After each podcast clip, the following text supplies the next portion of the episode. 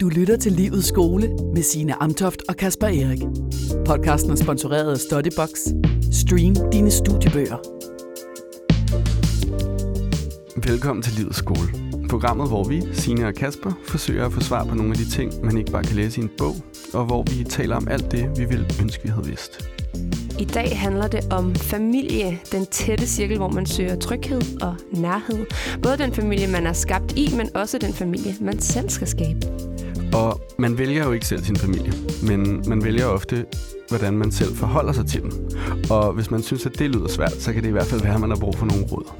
Men noget, vi er herover, det er, hvem vi vælger selv at stifte familie med, når den dag kommer. Og hvordan kombinerer man så forældreskab og karriere, og hvad hvis man egentlig ikke føler sig klar til at stifte familie? Det er nogle af de ting, vi skal snakke om i dag. Mit navn er Kasper Erik, og jeg vil ønske, at jeg havde vidst, om det at stifte en familie, at det er okay at gøre det i mit eget tempo. Jeg hedder Signe Amtoft, og jeg vil ønske, at jeg havde vidst om familie, at alle familier er lidt fucked up på deres egen måde. Og i dag får vi to gæster i studiet, som sammen har stiftet en familie. Vi skal høre lidt om, hvilke refleksioner de har gjort sig, og hvordan de får kabalen til at gå op. Det er journalist, producer og radiovært Sisse Sejr-Nørgaard, og journalist og podcastvært Esben Bjerre. Og så har vi, som vi plejer, fået nogle dilemmaer fra nogle studerende rundt om i landet.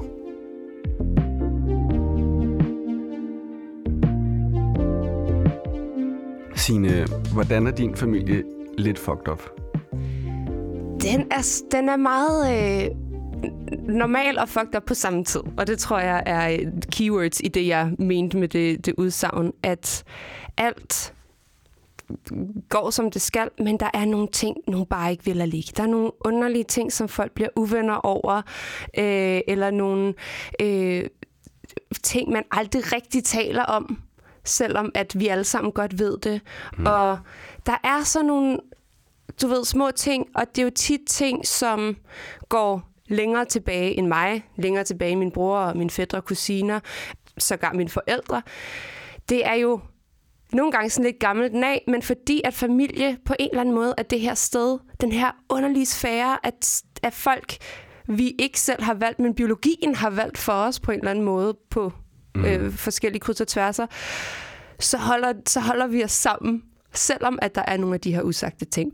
Og jeg tror, jeg troede, det jeg mener med, med at jeg sagde, at alle familier er det på hver deres måde, det er, at øh, jeg troede, det var noget særligt. Jeg tænkte, hmm. ej, hvorfor er der nogen, der er uvenner over et eller andet sådan, at, om det så handler om, at den ene, du ved, arver mere end den anden, eller den anden øh, altid har været bedre end den ene, eller vitterligt sådan noget med at skælde lidt ud på den anden, fordi der er noget store søskende, lille søskende ting, alle de her ting. At når jeg så har snakket senere hen, og det er ret meget for nylig først, at når jeg har snakket åben med mine venner om, hvordan deres familier, eller fucked up juleaftener, de har haft, eller ting, skænderier af uansagelige årsager, så har jeg tænkt, gud, det er jo, mm. det er jo alle, og det, og det er... Altså, jeg, jeg har det næsten sådan, at, at øh, altså min kærestes forældre, de er ikke skilt, og de er enormt velfungerende. Og øh, både min kæreste og hendes forældre og hendes bror, altså de er bare, de er ret symbiotiske. Ja. Og det kan jeg godt øh, have meget svært ved at forstå. Ja. Og, øh, og også nogle gange, når det er værst, have en lille mistro overfor. Altså selvom jeg, jeg elsker dem enormt. Nej, ja, nej, men mere sådan, altså... Øh, At der, at der må være noget, de ikke forstår. Altså, eller, fordi at hele min måde at forstå sådan, relationer til andre mennesker på en eller anden måde også jo er vokset ud af øh, den familie, jeg kommer fra, og nogle af de problemer, vi har haft. Altså, hvad, hvad, er, egentlig, hvad er egentlig det dummeste, I har skændtes om i din familie? Øhm, noget som, og det tror jeg godt, jeg kan sige, for det står lidt som sådan en legendarisk jul, hvor at, øhm, der var en, der gav... Også øh, fire øh, søskende, fædre og kusiner, øh, nogle cykelhjelme i julegave.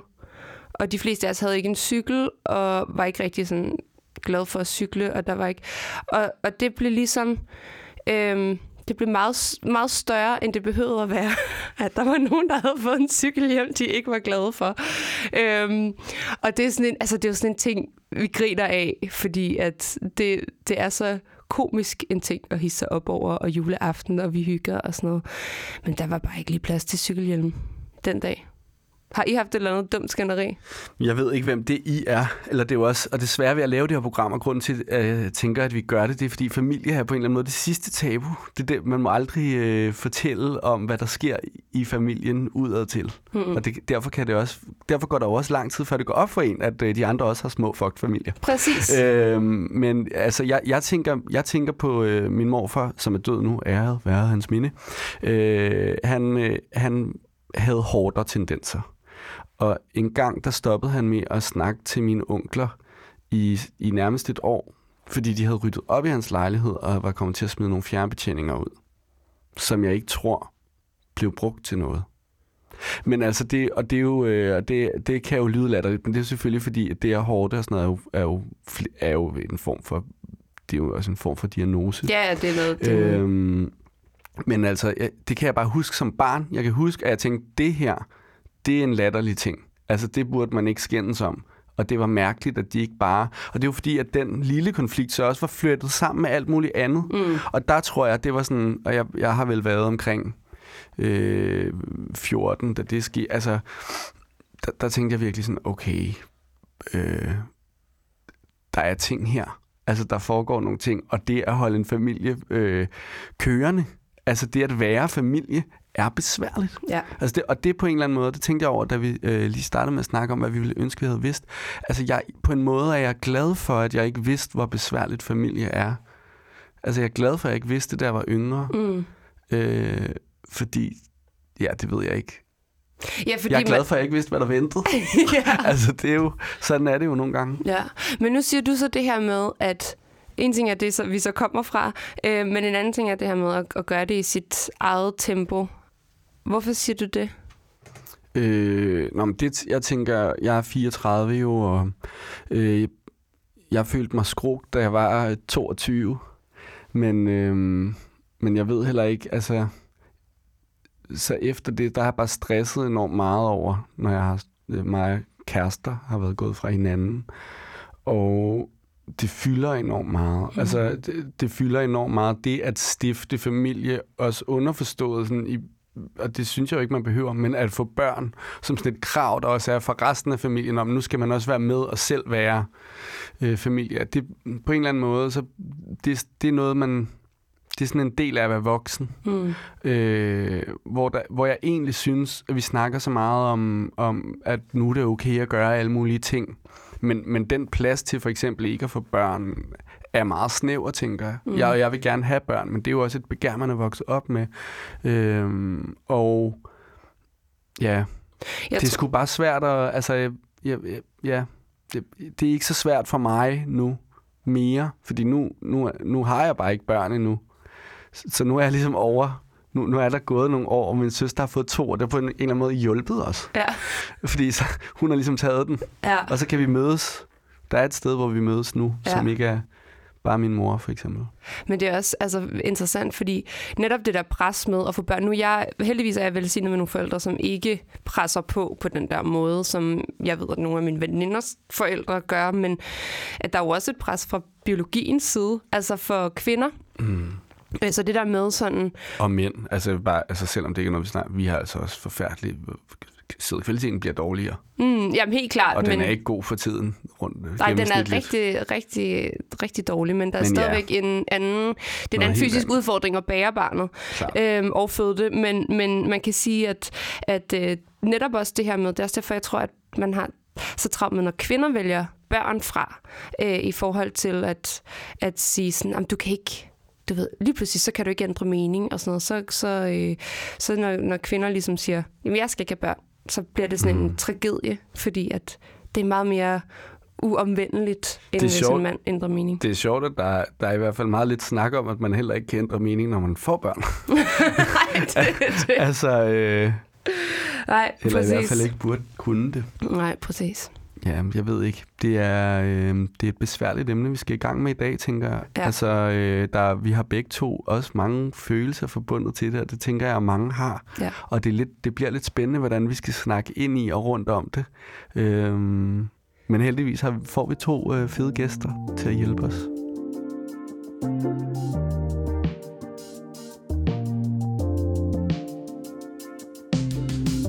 Og nu skal vi byde velkommen til vores gæster, og det er i flertal i dag, fordi vi har nemlig et par i studiet. Det er dig, Sisse Sejr-Nørgaard, og dig, Esben Bjerre. Velkommen til. Tak. tak. I er begge journalister, og så er I radio- og podcastværter, tv-vært også, Sisse, og Esben vel egentlig også. Ja. Og sådan, ja. Lidt ad hoc. Lidt ad hoc. Det er lidt tid siden sidst. Mest aktuelt, Sisse, i hvert fald. Og øh, så har I jo altså stiftet familie sammen. Ja. Velkommen til. Tak. Vi plejer at øh, lige starte med sådan at spørge vores gæster. Vi kan jo øh, eventuelt starte ved dig, Esben. Hvad ville du ønske, du havde vidst om familie, da du var måske ti år yngre, end du er nu? Jamen, jeg tror ikke stress så meget. At det går nok, og det skal nok altså, ordne sig på en eller anden måde. Øhm, det har nok egentlig altid været min indstilling til mange ting, men, men man glemmer det lidt i, i momenterne, når man har gang i det der med at være familie. Så kan man godt glemme det. Så, så sådan en konstant stor streamer, hvis ikke det var dårlig stil, at have stående hjemme i sin stue med sådan nogle bogstaver, man køber nede i Illum. Sådan inspirational quotes. Ja, præcis. Øh, slap af, det skal nok gå. Altså mener du som, som forældre? Ja, og som, jo, men også som par og som sådan voksen. Det der med, øh, nu, nu læste, læste du lige op, hvad vi, hvad vi går og laver, og det er jo hele tiden sådan, især når man er freelancer, sådan mange små projekter, og så er der noget i gang, så er der ikke noget i gang, så er der ikke nogen, der ringer, så er der mange, der ringer. Øhm, så man kan også godt komme ind i perioder, og det har vi jo også snakket med hinanden om, og hver især, at man stresser over, hvad fanden, at, hvorfor er der ikke nogen, der ringer til mig? Hvad med mig? Jeg er pissegod. Øhm, men det går jo for det meste. Hvad har det med familien at gøre? Det er jo det, jeg siger, det har både noget med, som mig selv at gøre, og så som også som familie. Og så kan vi jo give den videre til dig, Sisse. Hvad, hvad ville du ønske, du havde vidst for ti år siden? Jeg tror, jeg vil gerne have vidst, at der ikke er en formel. Altså, der er ikke noget rigtigt eller forkert. Det er ikke sådan, at der er en prototype på en familie, og sådan skal det være. Øhm, at man, man skaber sin egen familie, man skaber sine egne regler, som man øh, tager, tager derud af, og man finder selv ud af undervejs, om det fungerer eller det ikke fungerer for en. Fordi der er så mange måder at, øh, at gøre tingene rigtigt på. Man kan læse om det i magasinerne, man kan læse om det på Instagram, hvis man går op i det, eller øh, se tv-serier om, hvordan en rigtig familie er. Og hvis man ikke kan krydse alle de der bokser af, så skal man ikke gå rundt og have ondt i maven over det. Man skal jo bare gøre det på den måde, som man føler, det er korrekt på. Og det tror jeg faktisk, hvis vi ser på den måde, vi familie, så måden det begyndte på, og måden det er på, og måden vi har hoppet op og nedtur på, der har vi ikke gjort det korrekt, men vi er en familie, det fungerer. Så det det Så det skal nok gå. Vi snakkede også om det her i programmets intro, det her med, at, at jeg sagde, jeg ville ønske, jeg havde vidst, at alle familier var sådan lidt fucked på deres egen måde. Altså det her med, at, at fordi, som, som du sagde på et tidspunkt, Kasper, at, at øhm, familie involverer så meget andet end bare os selv, når vi snakker om det. Så derfor så er det meget sådan et, et en eller anden form for sådan, man snakker ikke så meget om det, fordi så begynder man også lige pludselig at fortælle alt muligt om sin forældre eller sine søskende eller sådan nogle ting.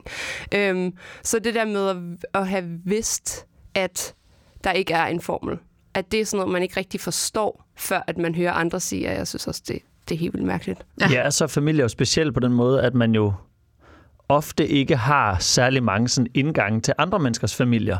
Altså man har sin egen, og så når man som ung måske får en kæreste, men så får man lige pludselig et blik ind i nogle andre menneskers måde at have en familie på, og man tænker, wow. Wow, det kan man også. For os, der er jul. En kæmpe ting i min familie. Og jeg havde ikke rigtig en idé om, at det kunne gøres på andre måder. Og det der med lige pludselig at kigge ind i en familie, hvor jamen, de var bare fire til juleaften. Mit hoved var ved at eksplodere, da jeg fandt ud af, at det kunne man gøre. Og det var sådan, okay, det var ikke nogen, der sådan var kede af det. Det var bare, det var bare jul. Og det var, jeg var gammel, før jeg ligesom fandt ud af, at der var andre, der gjorde det på en anden måde, end vi gjorde det. Altså også for gammel, tror jeg. Men, men det er... Det er jo virkelig en, en mærkelig ting, det der med vores forventninger til familie, fordi der ikke er så mange steder, man kan kigge hen, andet end, ja, som du også siger, alle de der glansbilledes glimt, der er ind i folks liv. Øhm, eller også sådan skræmmebilleder ind i folks liv, men man har jo aldrig det der komplette billede, hvad det vil sige at være over i en anden familie. Nej, det er, det er jo tit det der med, at de der glansbilleder, de er jo tit øh, klippet ud der og tilsat glimmer i det øjeblik, hvor folk er landet. Mm. Altså sådan, det, ej, mm. så sidder de der helt afslappede i sofaen og kigger ud og snakker med søndags... Øh, læser, ikke? Og det, bare, det var virkelig en hård periode, vi havde, mig og Kurt, og øh, så gjorde vi det og det og det, og så øh, nu er vi her. Men det er jo sådan, du er ikke slut. Når, når du er der i det glittede papir, så er du ikke slut med at leve, så er du ikke slut med at være en familie. Og om lidt, så gør Kurt noget dumt, eller også så gør du selv, og, og, og så skal du håndtere det. Altså, så det skal man også bare hele tiden huske, at livet er jo ikke noget, der bare står stille, det er jo bare... en lang op- og nedtur, og, og, og hvis man har flest opture, så er man jo heldig. Ja. Ja, altså jeg tror, jeg synes noget af det svære ved de der historier, som har, er sådan magasinhistorien, som jeg primært har læst, når jeg var til frisøren som yngre, øh, at også når det var de hårde historier om at være familie, så tænkte jeg altid sådan, ja, ja, men altså... og så løste de det på den her måde, men det kan jeg jo ikke, eller det er jo ikke mig. Altså, det vil aldrig gå i min familie, nej. Det her, eller den her løsning. Altså, løsningerne på en eller anden måde føles så abstrakte, ja. Selvom det er nogle problemer, som mange deler på tværs, der kan være alt muligt. Ikke? Man kan have alkoholisme i familier, eller man kan være bare sådan hårde skilsmisser. Der kan være alle mulige ting. Og hver gang jeg har læst noget, så har jeg bare tænkt sådan, men det, hvordan fanden gør vi det inde i min familie? Ja. Men I kommer jo begge to fra skilsmissefamilier, og, og jeg ved, at du, Sisse, har i hvert fald sagt, at jeres familier ligesom håndterede skilsmisser på ret forskellige måder. Altså, har I kunne tage, har I kunne tage det med jer ind i sådan jeres... familieskabelse, det her med de erfaringer, I har gjort jer respektivt? Min, mine forældres øh, skilsmisse var ikke øh, synderlig voksen. Altså, i dag der har jeg læst meget om, øh, om skilsmisse. Også fordi, jeg tror, at både Esben og jeg var sådan meget, da vi fandt ud af, at der var et barn på vej, så var vi begge to sådan meget, okay, det er en stor øh, del af livet, at folk går fra hinanden. Og man ved også, at som barn, der er det ikke rart. Og jeg havde en måde at, at, at huske en skilsmisse på, apropos det der med at have en familie, ikke? Og Esben, han har en anden måde, og, og, og jeg vil, det, det har påvirket os begge to, at vores forældre ikke valgte at blive sammen. På forskellige måder, vil jeg sige. Mine forældres skilsmisse var meget grim, og, og varede over flere år. Ja, øh, og var måske mest det. Og nogle gange var også stadigvæk. Eller, altså, det er også det med, hvornår stopper en skilsmisse på en måde. Altså, ja. Den kan også være en tilstand, der kan være dårlig. Øh, men har den så har den været bedre for jer, Esben? Altså, har, og har I så kunne bruge det sammen? Eller? Jamen, jeg kan sige, det der var i min familie var jo... Jeg var kun tre år, så jeg kan ikke rigtig huske øh, tiden før. Men...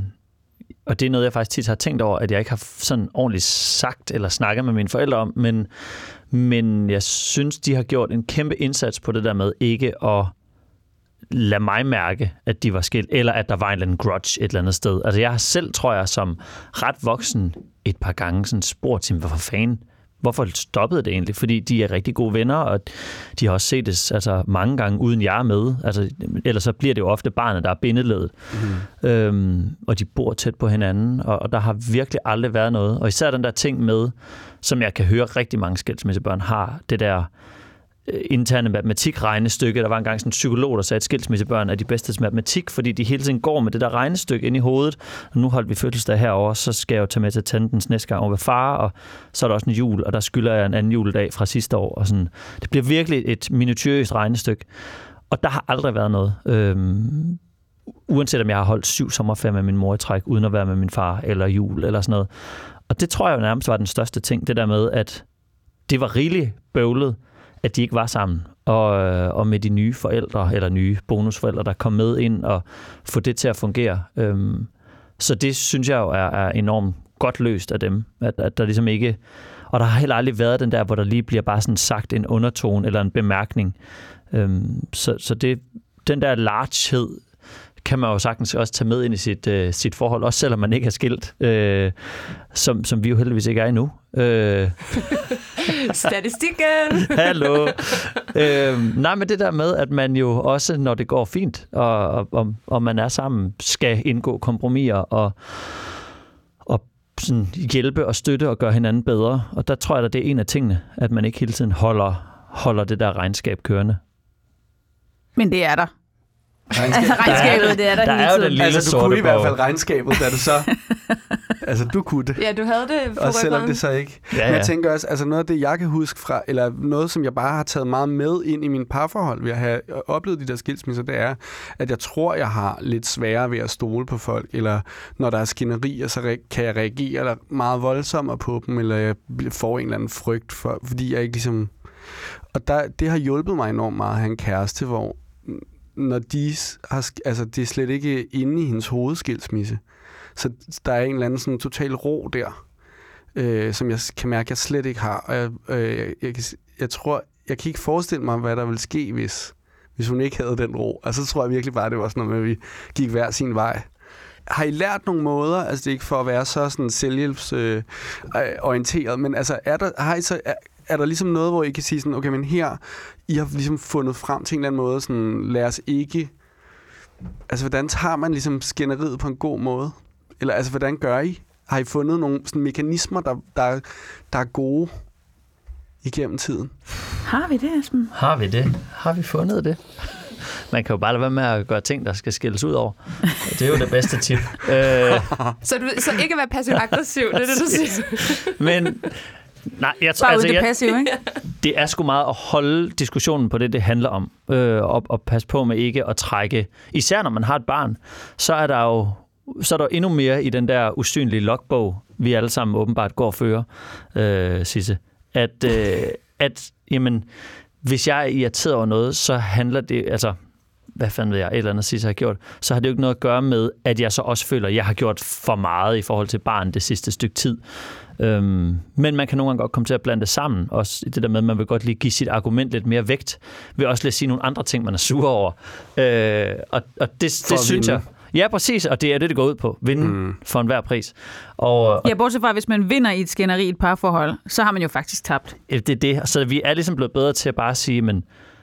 eller hvad er det, vi diskuterer, og så diskuterer det og holde det, og så bliver det heller ikke så voldsomt, det der med, at, og det er også det, du måske nævner, at man godt kan være nervøs for, jamen, at hver eneste skænderi, der er, altså der kan det enten stå i at falde imellem, at vi bliver gode venner, eller går fra hinanden. Altså mm. der er ligesom ikke ja. noget midt imellem, hvor det synes jeg, vi er kommet ud over. Altså det, det er heller ikke noget, jeg i hvert fald, når vi diskuterer, tænker, når man, det kan ende de to steder. Øhm, så, så det tror jeg, at ja, hvis vi skal give selvhjælpsråd her, fra, fra Vandamsvej, så er det det.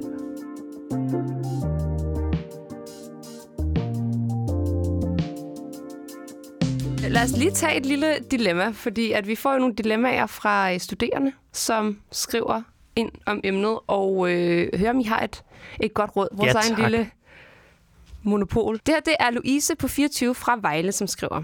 Jeg føler, at min familie elsker min søster højere, end de elsker mig. Jeg ved godt, det lyder vildt latterligt, men de er altid efter mig, og de roser hende hele tiden. Jeg føler, hun får større gaver. De besøger hende oftere, og de snakker altid til hende, men virker til, at jeg er ligegyldig. Det sover mig vildt meget, og jeg har prøvet at snakke med min mor om det, men hun fejrer det bare væk. Hvad gør jeg? Jeg er enebarn.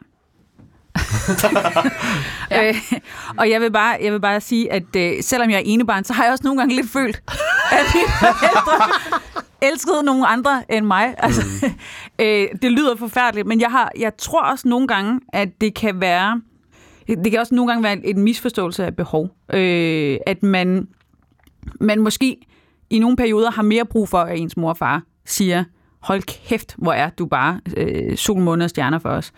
Øhm, og hvis mor og far ikke altid lige fanger det og siger det, så, øh, så kan det godt føles lidt som om, at den anden... Det er selvfølgelig, når der er nogle fysiske gaver indover, så har vi et ja, problem, det er ikke? Det er lidt voldsomt. Men, men, øh, men nogle gange, og det har jeg måske endda lært af Esbens øh, mor, så er det noget, lidt noget med, hvem har behov mest, ikke?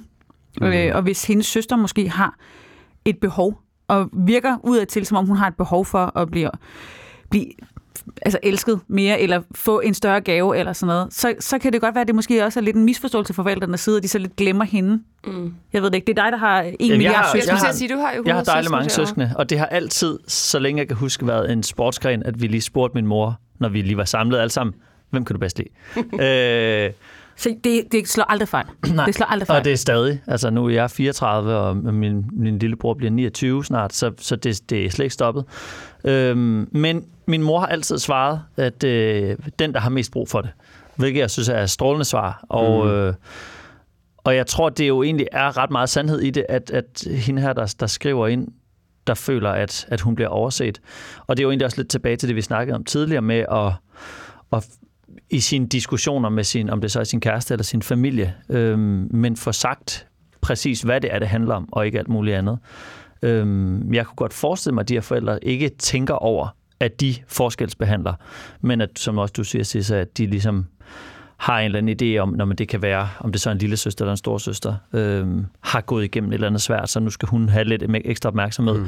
For der har helt sikkert også været, været tidspunkter i mit liv, hvor øh, mine søskende har fået mere eller mindre opmærksomhed end mig i, i forskellige sammenhænge. Øh, men, og det er klart, hvis man begynder at holde det op, på at se, jamen, hvor mange gange har mine forældre hjulpet mig med at flytte, for eksempel, i kontra mine søskende, eller sådan noget, så kunne man sikkert godt lave et regnskab, som på nogle parametre var ulige. Øhm, så så det, det må være, fordi hun også har en, en følelse af, at det faktisk er, er rigtig ubehageligt for hende, det her, øhm, at det er vigtigt. Jeg, jeg tænker, der er noget mere, altså, da du sagde det, med, sådan, I spørger ligesom din mor, hvem der, der er også allerede noget med det der med at alliere sig. Ja. Altså, at gøre, altså, det er også noget med, med søskendeforholdet her. Altså, jeg tror, det, det, på en eller anden måde, hvis man kan gøre... Altså, jeg snakker for eksempel øh, rigtig meget med mine to søstre om, at den ene er min fars yndlings, og den anden er min mors, så, og det ved vi alle tre. Det er ikke et problem, altså, og derfor er det ikke et problem, og jeg er også den ældste, øh, så det er heller ikke et problem, når de får flere penge, fordi de har færre penge, end jeg har. Jeg har et fuldtidsjob og alt muligt, ikke? Øh, men, men, men der er noget ved, synes jeg, det med, at vi kan tale om det, os tre, mm. der gør det ufarligt. Yeah. Altså, jeg plejer altid at spørge, når folk spørger, øh, hvilken af mine bøger, jeg bedst kan lide, så siger jeg, det er ligesom det med børn. Altså, jeg kommer aldrig til at svare på det, men selvfølgelig har jeg en yndlings. Ja, men, og det, for altså... det har man jo lidt. Altså, det tænker jeg. Yeah. Eller sådan er det i hvert fald. Altså, jeg tænker virkelig, øh, vi ved alle sammen, at øh, det er min, min fars yndlings. Og det, og, og det er også øh, rigtig sjovt at drille hende med det. Fordi det, og det tænker jeg måske er noget, der ligger her også. Altså, det er heller ikke fedt at være den, den anden. Nej, jeg Nej. tænker, de er også nødt til at snakke om det, søstrene der iblandt, fordi hvis det er noget, hun, hun faktisk går, og det er til alle holdtider, så bliver det jo noget, der går og gør ekstremt ondt, hver gang man skal til en fødselsdag, eller en juleaften, eller et eller andet. Jamen, altså, og, og så kan det jo opstå hele tiden. Og hvis det er sådan noget, du får en, hun får en PlayStation tre, og den anden, og den, ja, eller, ja, fem, fem, undskyld, hvor langt der er vi? Så tænkte, det lyder meget rigtigt. Hun ja. får en PlayStation tre, og den ja. anden får en PlayStation fem. Ja, så, så er det virkelig, ja. altså, så er der noget om snakken. Men ja. jeg synes jo, det der med gave, altså lighed, nu, fordi vi er jo både to ved min, øh, altså jeg har to søskende på min mors side, og to på min fars side, og der har der været enorm forskel, hvad man har fået, fordi man også har haft brug for forskellige ting. Altså min, min yngste lillebror er ti år yngre end mig, det vil sige, han lige nu studerer og har brug for en øh, ny Mac, hvis den går i stykker, eller en telefon, hvis den smadrer, og har jo ikke samme økonomi, som jeg har. Så selvfølgelig skal han have en større gave, end jeg skal, når det er juleaften. Altså, det vil også være absurd andet, synes jeg. Øhm, men, men man er nødt til at kunne snakke om det der, og, og jeg synes, det lyder da svært, hvis hun har spurgt sin mor, ja, og moren ligesom bare siger, mm. nej, nej, men det er jo også fordi, hvis hun siger det i sådan en meget alvorlig tone, så er det jo også et meget voldsomt angreb på på forældrene, det mm. der med, jamen, du overser dit eget barn. Altså, det er heller ikke fedt at få at vide. Så måske hun er nødt til at sige det lidt mere sådan konkret, hvad det er. Fordi hvis du bare siger til dine forældre, I, I glemmer mig, I husker kun søster. Altså, den er også, det er svært, tror jeg, at forholde sig til, hvis, hvis min datter sagde det til mig. Altså, det ville heller ikke lige, fuck, nej. Altså, tror jeg også instinktivt ville jeg tænke, nej, selvfølgelig gør jeg ikke det. Yeah. Øhm, så jeg tror, hun er nødt til at, sådan, at bare nævne nogle små ting, hvad det kunne være, der gør det nogle gange. Jeg tænker også det der med, at man har brug for...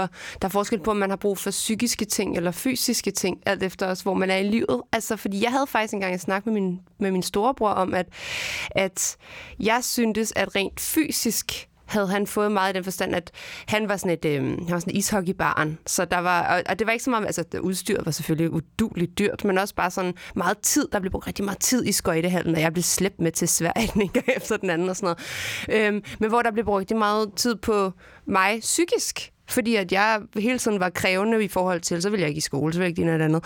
Og det synes han var mega stramt, fordi at han var sådan, åh, nu skal, nu skal, du ved... nu skal det ske igen, eller sådan. Og, og det der med faktisk også lige at blive mindet om, sådan, ja, det kan godt være, at, at jeg var med alle mulige steder, men Men du ved, jeg var også, jeg fik, jeg, han blev også forfordelt et andet sted. Mm. Og det betyder ikke, at vores forældre har gjort det forkert, eller at nogle af os var mere krævende. Vi var bare krævende på forskellige måder. Og jeg siger ikke, at Louise sådan, hvad med dig selv? Men jeg, men, men jeg tænker i hvert fald, at man kan måske godt tage snakken med søsteren også om, hvad... Ja, hvordan ser hun Hva? på ja. det? Kan hun også, ligesom du siger med dine søskende, de kan også godt selv se det. Det mm. kan også godt ja, være, det hun... kan være, hvis jeg, altså nu siger jeg det også meget ultimativt. Ja. ja. Efter ikke til citat. Ja. Øh, men ja. Men det er jo ligesom et, synes jeg, et, et sundt venskab, man har med venner også, hvor der jo ofte er, er penge imellem. Altså ikke sådan, at man går og låner hinanden penge, men at man er ude og i byen, og især der, når man er ung. Altså der har vi da i hvert fald i sådan en, en god vennegruppe. Jeg har jo altid haft sådan en, jamen, det er jo den, der har mange penge, der giver mest. Og så går det jo op en eller anden dag. Altså når vi alle sammen en dag skal, skal sige for dig tak, så er det sgu nok gået op på den ene eller den anden måde. Og det er jo lidt det samme med det her. Altså som du siger, der er mange parametre, der kan gives på. Mm. Og altså, hvis ikke det er nogen virkelig skideriksforældre, så går det jo nok op. Men, men hun er nødt til at snakke med sin søster om det, synes jeg. Ja, og det er de færreste, der er skideriksforældre, trods alt. Det er det.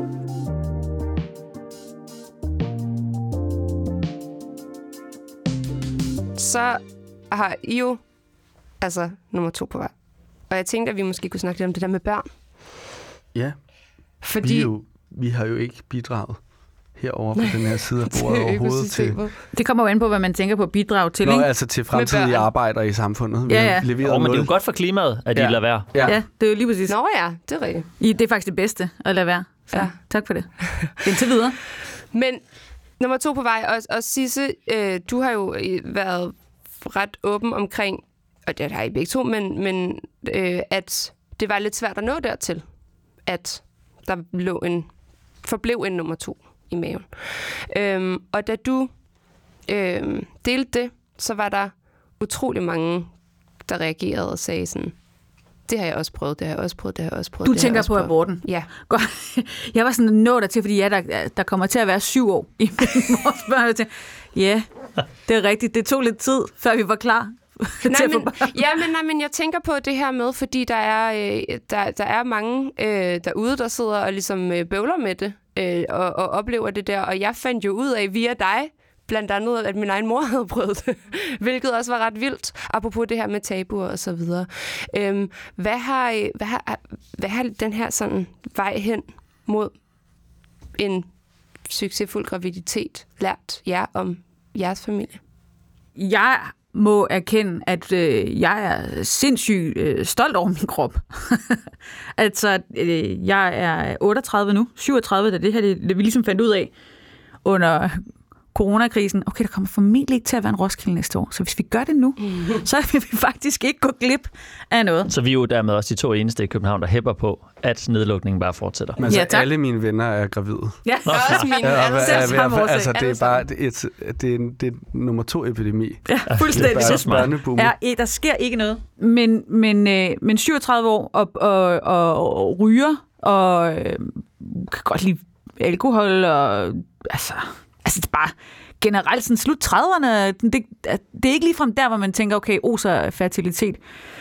Men det lykkedes os at blive gravid to gange på, på et år, til trods for, at mine tal...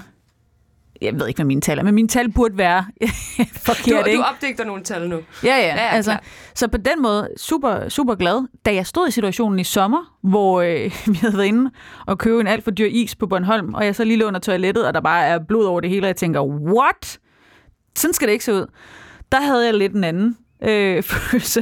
Mm. Der tænkte jeg, okay, nu betaler jeg prisen. Nu betaler jeg prisen for, at jeg ikke opdagede, at jeg var gravid tidligt nok. Og jeg var virkelig fuld ude ved Pelle og Maria, og, det, og jeg var fuld op ved dig. Og det, nej, var det dumt. Og jeg har røget, og jeg var stoppet, men det var sådan, jeg har røget for meget. Det, nu ødelægger jeg det hele, så der havde jeg en anden følelse. Men nu er jeg tilbage ved, fordi nu sidder jeg her, og jeg er smælderfed, og øh, skulle til at sige, at jeg kan føde hvert øjeblik. Please. Please, lad mig føde hvert øjeblik. Det skal jeg ikke. Jeg skal først føde om noget tid. Øhm, og er stolt igen. Og det, det, jeg tror, jeg har fået ud af det, det er, at det har været meget, meget nemt for mig, og jeg kan bare læse for rigtig mange, der er det rigtig, rigtig svært. Og det er noget, mange øh, knokler med. Det er noget, jeg slet ikke vidste var så svært for så mange. Øh, at, at simpelthen at, at, at undfange. Vores første barn var jo et kæmpe uheld. At det var jo... Det var jo ikke, øh, jeg tog p-piller, ja, så har jeg nok fucket op, fordi jeg også tog alt muligt andet. Øh, det, okay, det lyder som en metastoffer. Det gjorde jeg ikke. Det gjorde jeg ikke. Den får du lige lov at disclaime. Tak for det. Vores første barn var et uheld. Og, øh, og i den forstand, at øh, jeg var på p-piller, men jeg drak også og øh, hyggede og havde det sjovt og var sådan all over the place, så det kan godt være, at jeg har misset en eller to. Men ikke nok til, at jeg burde være, kunne blive gravid. Jeg havde taget p-piller i ti femten år. Jeg tænkte, okay, hvis man misser en enkelt. Men det, der skal åbenbart ikke mere til. Nej. Lad det være. Lad det være et advarsel. Bliver vi ringet op af en masse sundhedsplejersker? Ja. Altså, det er ikke, jeg tror ikke, det dækker på den måde. Nej. Altså, man hvis kan man misser banken. En... Nej, nej, nej, men det er jo heller ikke det, hvis man misser mm. en, ikke? Altså, nej, men det... Ja. Jeg synes, jeg det var... Eller jeg, jeg synes, det her, der, der viste hen over sommeren, der, hvor, hvor du delte opslaget med, at, at vi ligesom havde mistet et barn, at det mm. var... det Og så, som du også siger, Signe, der var hundredvis, hvis ikke tusinder mennesker, som ligesom henvendte sig. Og også øh, chefen for det her foretagende har jo lavet en, en, en bog om det. Øhm, og jeg tror også, det, det viser også lidt... Øh, eller understreger den forskel, der er i at være far og mor, inden der er et barn. Fordi det, og det kan godt være, at det er sådan lidt, det ved jeg ikke, svært eller tabuagtigt, men det er bare noget andet for manden, eller faren, eller hvad vi skal kalde øh, den, den anden halvdel i det her, fordi man ikke har haft det i kroppen, man har ikke mærket det på sig, og især når det er så tidligt i stadiet, altså så, du kan ikke engang se det på din kæreste formentlig, at hun er gravid, og, og, og den her sådan emotionelle, kæmpestore ting, det må være at være en, der ligesom mister et barn fra sin krop. Altså der må også være et eller andet, tænker jeg, sådan jo sådan selvforståelse, og især for, for dem, hvor det går galt mange gange, det må være forfærdeligt, at den her med, jeg kan ikke holde på mit barn, eller, altså, fordi igen mm. tilbage til glansbilledstånden, det er det, vi burde kunne, vi skal lave nogle børn, og vi skal være, være gode, sunde, gravide. Øhm, og jeg synes, det var svært det der med, at ikke have en masse følelser omkring det. Øhm, Selvfølgelig var jeg ked af, at det ikke gik, fordi jamen, nu havde vi ligesom tænkt, nu skulle vi, og nu prøver vi. Og så er det pisse hårdt, at det så ikke gør, men, men det var bare ikke på samme måde lige så vild en sådan følelsesmæssig oplevelse. Øhm, og det tror jeg for rigtig mange mænd, det ikke er. Og så kan der godt opstå, tror jeg, en, en sådan lidt afstand mellem hinanden, fordi man bare er to enormt forskellige steder. Hvis der er en, der er super påvirket af noget og ked af det, og den anden er påvirket af, at den anden er påvirket, men måske ikke så meget af situationen. Det synes jeg egentlig ikke, der gjorde. Nej. Ikke i sommer. Ikke mellem os. Øh, jeg havde faktisk forventet, fordi du nogle gange lidt altså, kan have den der, øh, sådan, det er jo ikke min krop. Men not det, my body. Men, men, my men du var øh, virkelig, virkelig god. Altså, du var virkelig god.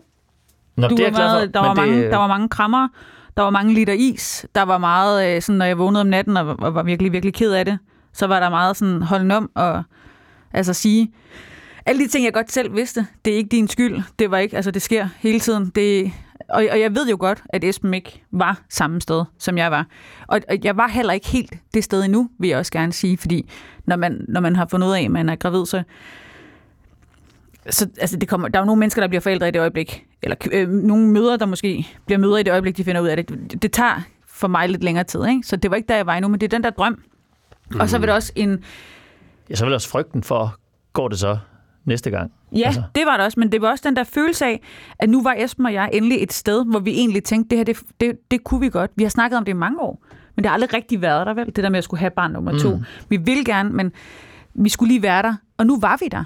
Og så ville min krop ikke. Og det var virkelig sådan hårdt. Og hvor Esben så, i teorien ikke har noget på spil, men faktisk brugte meget tid på at sørge for, at jeg havde det godt. Giver det mening? Mm. Altså det første, jeg blev udstukket med, eller udstyret med, det var jo en flaske virkelig god vin. det er min, ja, det er min go-to break the glass. Jeg, jeg oplevede det med min forrige kæreste. Der, der var vi virkelig sådan, øh, vi tager på, vi skal på Roskilde Festival i år, så meget. Mm. Øh, men jeg synes, jeg kan godt genkende nogle af de der følelser, du snakker om, Esben. Men jeg synes egentlig også, det var mærkeligt, hvor få historier der var om mænd. Mm. Der. Eller altså sådan den manderolle, eller hvad den var. Hvad gør man? Og, øh, fordi alle historierne handlede om kvinder. Og så synes jeg også, desværre var, da vi, vi begyndte at tale lidt om det, også offentligt, at så var der mange holdninger til overhovedet, sådan, måtte man overhovedet sige, at man har mistet et barn, fordi det er jo et foster, og hvad betyder det for folk, der så gerne vil have frivillige aborter, hvis man i tale sætter det som et barn. Det var alle mulige ting, som man pludselig sådan skulle navigere i. Og jeg havde det virkelig sådan, hvor fanden går man hen? Ja. Øh, vi gik også fra hinanden. Det var på grund af alt muligt andet. Blandt andet det faktum, at jeg var utro. Øh, det var selvfølgelig ikke. Sorry. Øh, men altså, ja. jeg, men jeg, jeg synes virkelig, det var en... Jeg synes ikke, det var en... Det var, det var sgu ikke et, et nemt rum at være i, egentlig. Altså, det... også i forhold til de der, øh, at være klar, og så bare være... Øh, kroppen er uklar, altså. Nej, jeg synes, du har lige... Sisse har lige skrevet en, en klumme for... Femina. Jeg ved ikke, om den er kommet endnu, men vi, vi har snakket lidt om det derhjemme, det her med, og tilbage til, til god gamle SoMe, men, men at der er jo nemlig en masse, som du siger, forventninger til, både hvordan skal man som mændene håndtere det, og kvinderne, og, og hvad med alle dem, når vi, når vi deler, at vi har tabt et barn, eller at nu er det så gravide, så deler man jo også over for en masse mennesker, som nemlig er det modsatte sted, eller står i, i en kontraposition.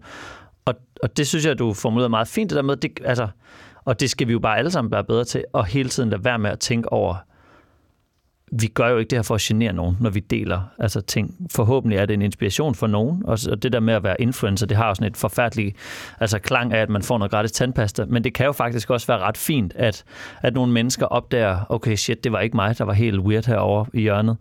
Øhm, og især med sådan noget her, synes jeg, at det har vist en kæmpe værdi, at folk rimelig sådan anonymt eller, eller diskret kan få lov at lige stikke en hånd i vejret og sige, hey, der også herover var det svært.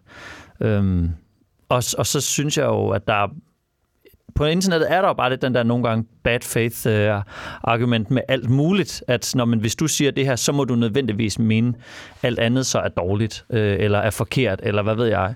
Og det kommer også med børneopdragelse. Altså mit første billede, jeg delte af med noget cykelhjelm. De første fem også, der bare skriver, ho, ho, ho, ho, den sidder forkert på hovedet, og ej, den er ikke spændt altså. Godt nok, og den jeg sidder skævt.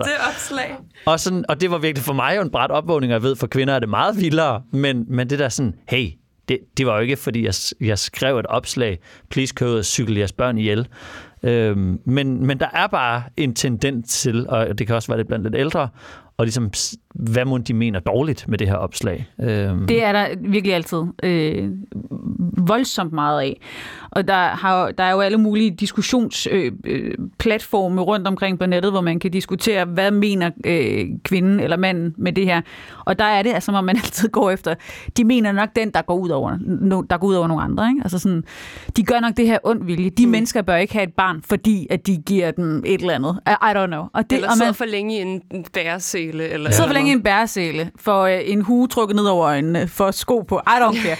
Og det, det er simpelthen... Øh, Det er simpelthen det er pinligt at kigge på nogle gange.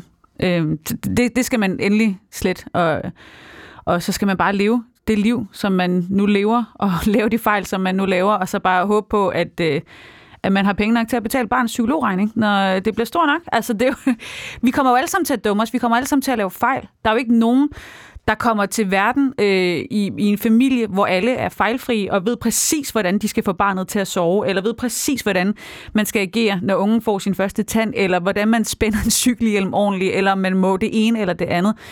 Og altså, so sorry, men et, der er et specielt helvede derude til kvinder og mænd online, som hater på nybagte forældre, og ja. de er der i så stor stil.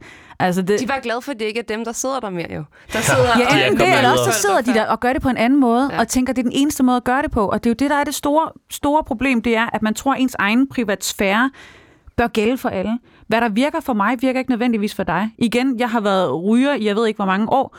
Øh, det virkede for mig på det tidspunkt. Det virker ikke nødvendigvis for Esben. Trust me, det gjorde det ikke. altså, og, og, og, og, og så lever vi forskellige liv på den måde, ikke? Og så er der nogle andre steder, hvor vi sådan kan møde hinanden og, og, og, og være ens på andre punkter. Man skal bare simpelthen stoppe med at, at dømme hinanden online, og så skal man lade folk leve det liv med alle de fejl, de nu begår. Ja. Og min psykolog har også altid sagt, at alle forældre fucker op et eller andet sted. Ja, og så er der nogen, de der fucker op mere end andre, ikke? Og ikke fucker op herover, hvor at deres ja, ja. forældre fuckede op, så glemmer de at kigge efter herover på den anden side.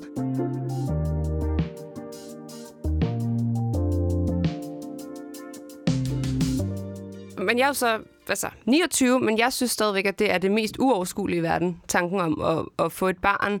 Øhm, og, der, og der tror jeg bare, at, at jeg synes også bare, det er interessant det her med, at når jeg så kigger på, at I måske lidt havde det på samme måde, ud fra hvad jeg hører jer sige, at sådan en... Men det, det, så gør man det jo. Altså, jeg, havde, jeg ville ikke have børn, da jeg var niogtyve. Heller ikke, da jeg var tredive, og jeg blev gravid. Øhm, heller ikke, da jeg var enogtredive, og vi så fik barnet. der var det heller ikke. Altså, men jeg tror, at hvis ikke det var sket, så, så kunne jeg have ventet for evigt, ikke? Og så havde jeg ventet til, det ville være for sent. Mm. Øhm, og jeg tror også, det var lidt den samtale, vi havde. At jeg ligesom vurderet, nu er jeg tredive, og jeg har et, et barn inde i mig, og jeg elsker ham, der er, der er faren til det, men jeg er også godt klar over, at det ikke er sikkert, det bliver også, fordi vi havde det sådan rimelig, rimelig rock'n'roll på det tidspunkt. Øhm, Hens. Det er pludselig graviditet. Ja. Ups. Øhm, men, men jeg tror ikke, det er, lidt, det er lidt det samme med det barn, vi venter nu. Altså, vi, vi gik jo bare og ventede. Der skulle en fucking pandemi og nedlukning af Roskilde Festival til, før vi sådan satte os ned og så hinanden i øjnene og var sådan lidt, okay, vi vil jo, vi vil jo gerne have en til, ikke? Mm. Fordi jeg synes, graviditet er det værste. Og det kan du godt. Altså, du kan jo skrive en ja, roman om, hvor forfærdeligt jeg synes, det er, ikke? Øhm, det er ikke noget, jeg vil anbefale nogen mennesker at gøre, medmindre de virkelig mener det. Øh, så, og jeg tror ikke, jeg tror helt seriøst, vi kunne have snakket om det her forever. Det tror jeg også nemlig, ja. at det er svært tit at tilbage til det der med, hvornår det så det passer. Passer altså, aldrig. At det er jo bare, det er jo det største sådan indgreb i din personlige frihed, så hvornår er det lige, det passer, at det kommer. Det er klart, der er nogen, som bare lever et liv, hvor det passer bedre ind, øh, eller man har nogle forestillinger om, ja. hvordan ens liv skal se ud, hvor det er en del af brikken. Øh, men der er jo også bare rigtig mange, der ikke lever det, men fordi vi alle sammen, eller rigtig mange, har en idé om, det er ligesom det sidste skridt i det der med at skal blive voksen og, mm. og have en familie, det er, at man så får nogle børn.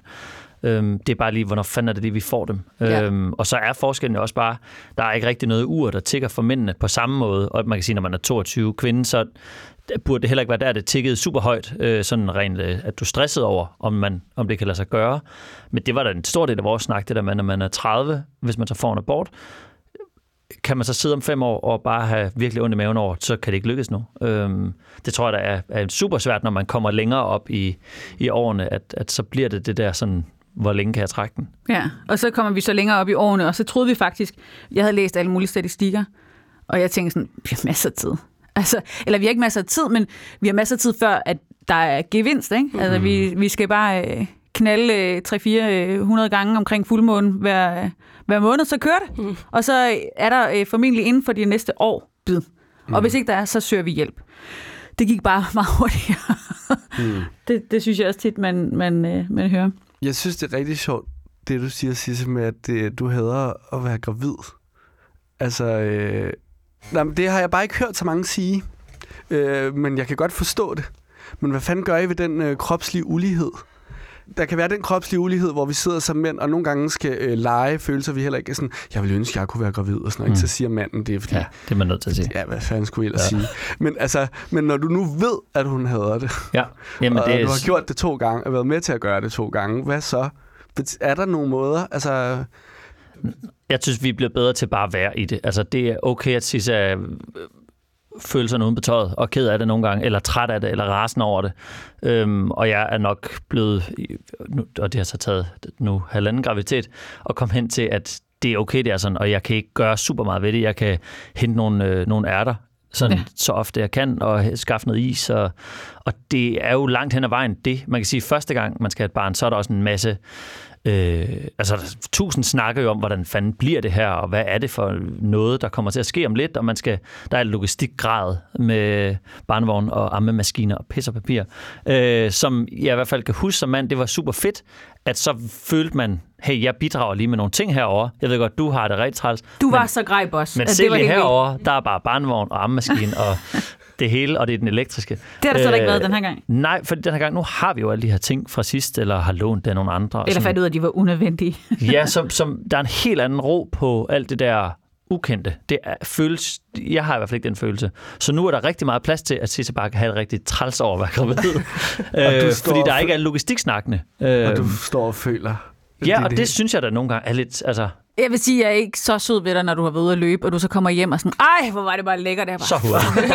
Fuck dig. Eller når du står øh, som i dag og har nogle perfekte blå bukser på, der sidder så smukt på dig, fordi du er høj og slank, og jeg er bare sådan, sidste år, der havde jeg den flotteste talje, og jeg var bare så tynd, og nu kan jeg nærmest, jeg kan ikke se mit hals for fedt. og folk er sådan, det er fordi, du er en madpakke. Ja, f- altså. Du er en madpakke. Jeg har været madpakke de sidste seks måneder nu, ikke? Eller syv måneder. Det kan, jeg kan, gider ikke mere. Jeg skal også være det det næste år. Og det er, altså, det er jo bare pisse ulige, og det er jo nok det, man bare skal erkende i et forhold også, at det er en ulige periode, den her, hvor, hvor der er en, som først måske får en masse kvalme, har det af helvede til. Men også hvis man bøvler med gravid, der er det også ofte kvinder, der skal tage hormonindsprøjtninger og sådan noget. Også sindssygt ulige. Og, og det, der er jo ikke noget at gøre ved det. Altså, så jeg tror, det eneste, man kan, kan, kan komme med hjælpende råd, det er at, at ligesom snakke om, at det er sådan, det er. Fordi du kan heller ikke som mand sådan overkompensere for at være gravid. Altså, jeg ved ikke, hvad fanden jeg skulle gøre. Gå ud og brække mig et ben. Altså, det ville heller ikke hjælpe nogen. Sådan set, det er også lidt synd for mig. Jeg har haft sådan en, en tilbagevendende tanke de sidste uger. Jeg nævnte det for sidst i går. Det med, jeg er så nervøs for, når vi så skal ind, og der er ligesom fødsel. Og jeg ved ikke, hvorfor jeg har haft det her billede, men at jeg kommer til at knalde, det gør jeg engang, men knalde min fod ind i øh, noget, øh, altså sygehusens væsens stol, eller hvad fanden ved jeg, og ligesom slå mig, og det kender vi alle sammen, følelsen af en tå på noget stolben. Hold kæft, det går ondt. Og så den der med lige kom til at sige ind på stuen, af for helvede. Og den der bare vide, det er bare ikke, altså, det er ikke en mulighed, at det gør ondt på dig nu. Men, men det er så dejligt lavpraktisk inde i mit hoved. Det kan ligesom, det, det er det, jeg kan forholde mig til lige pt. At det må jeg ikke, og det skal jeg ligesom... Så nu kommer jeg helt sikkert til at gøre det. Du er bange for den lille smerte. Helt vildt, fordi at alt... Der var også en anden dag, hvor jeg havde noget med min ryg, hvor Sisse også bare som det første siger, nå, for er det også sindssygt synd. Og så var hun super sød og købte alt muligt til ryggen, og det var fint, men, men meget ofte skal man lige hurtigt bide i sig, at man lige får... lige næbbet ja, bemærkning, for ja. Der er jo ikke noget, der er sådan relativt altså, set er, er sundt for mig. For ja. øh, der er ikke, der er ikke plads til, at andre folk kan have det skidt, vel? Nej. Altså, der er heller ikke den mulighed, at jeg får kørt mit ben af, for det vil bare være, ja, men hvad med mig? Jeg er stadig kommet herovre. Du har bare gift på. Ja. Nu med en mand, der ikke kan hjælpe mig. Du kan ikke engang hjælpe nu. Ja. Men hvad er det fedeste ved at være forældre? Det synes jeg er, at man får et altså, fantastisk menneske, som ender med at blive en vanvittig sjov blanding af en person, man holder af, og sig selv, og alt muligt weird rundt alt om, muligt flabet, som man ikke aner, hvor kommer fra. Øh, det, det synes jeg er genialt. Det er virkelig vildt. Jeg læste før, øh, altså inden Ellie kom til verden, der var sådan noget mere, men så kommer, du, kommer der et barn, og så kan du bare overhovedet ikke huske, hvordan det var før. Og var sådan, jo. Det kan jeg altså, det var så fedt. Det var så fedt. Jeg kunne sove. Easy. Altså, der var, jeg kunne spise alt det, og jeg kunne være udseende, og vi kunne cykle ud i byen og have det vildt. Og, altså sådan... Der var en kæmpe frihed, men, øhm, men jeg vil så også sige nu, hvor, hvor hun sådan er der sådan, jeg er faktisk ikke sikker på, at jeg gerne vil have den der tid igen. Det, det vil jeg gerne i momenter. Vi har jo nogle gange, hvor vi er så heldige, at vi kan parkere hende et sted i Jylland. Hos folk. Hos folk, I kender. Hos folk, vi skal kender. Skal vi lige sige til de der cykelhjelmmennesker. Ja, præcis. Øhm, og så kan vi tage afsted og sådan noget. Og så kan vi få fire-fem dage, hvor vi bare har det intenst skønt og øh, nyder at være os igen. Og, og så... Den sidste dag, så er man også sådan lidt, jeg glæder mig også til at fortælle om det her til Ellie. nu og vi har gerne... altid en periode, uanset om det er bare en weekend, vi har været, om det så er på, altså ude at rejse, eller bare været hjemme, og hun blev blevet passet. Der kommer altid et tidspunkt, hvor vi lige ligger og ser billeder af hende. Ja. Eller videoer. Ej, prøv at se, jeg fandt den her video, hvor hun var tre år. Ej, hvor hun sød. Ja, det er, også, det er, det er forfærdeligt. Og hvis nogen altså, kom ind på værelset og så det, så ville jeg altså, kaste min telefon frem, og som om jeg fik stød. Ja. Men der er også perioder, pinligt, hvor vi glemmer det. Eller jeg i hvert fald, når jeg har mulighed for at komme på arbejde. Nu har jeg lige lavet sådan et... Øh, Øh, sådan et helt klassisk graverjournalistisk projekt, og, og der glemte jeg flere timer om dagen. Øh, ikke, at jeg var gravid, fordi det kan man ikke, men, men at, øh, at der var et andet barn. Og det var faktisk rigtig rart, at bare tænke voksent, og tænke, øh, øh, tænke større ting, end bare, øh, kan vide, at vi skal spise til aftensmad, og nu håber jeg, hun har spist sin øh, madpakke, og hvis hun ikke stiller den op til håndvasken, når hun kommer hjem i dag, den tomme madkasse, så, så ved jeg ikke rigtig, hvordan jeg reagerer, for nu har jeg sagt til hende fire gange. Og sådan. Altså, sådan nogle ting kan man godt have, hvis man ikke... Det føles på en eller anden måde middelmådigt, og i at være sådan en eller anden følelsernes vold. Men når man så engang imellem kommer ud og får lov til at tænke voksent igen, altså det er jo også, det er jo en kæmpe fornøjelse at komme væk fra det. Altså, men ja, det glæder jeg mig rigtig meget til igen. Ja, jeg kan godt se, at du stråler helt i ansigtet, når oh. du fortæller om det. Jamen altså, tiden er fløjet, mens vi har øh, hygget og snakket om familie. Og... Så vil vi rigtig gerne sige tusind tak, fordi at I havde lyst til at komme og fortælle lidt. Og lige slutte af på de gode ting mm. ved at være forældre, som er de her skønne små mennesker. Hvor man glemmer dem. Man, de momenter, hvor man glemmer dem. De momenter, dejligt. Hvor man glemmer dem. Og, og også de momenter, med nummer to. Ja tak. ja, tak. Det bliver godt. Så kan jeg måske have noget ny bil eller et eller andet. Jeg tror ikke, det bliver gode. Det tænker jeg også. Jeg tror, det bliver perfekt. Ja. Vi kommer kun til at dele det fede på Instagram. Ja, ja, Watch så out. Ingen kommer til at vide, om det går lort. Det kommer til at se så godt ud på nettet. Helt vildt. Sisse Sejr og Esben Bjerre, tak fordi I kom.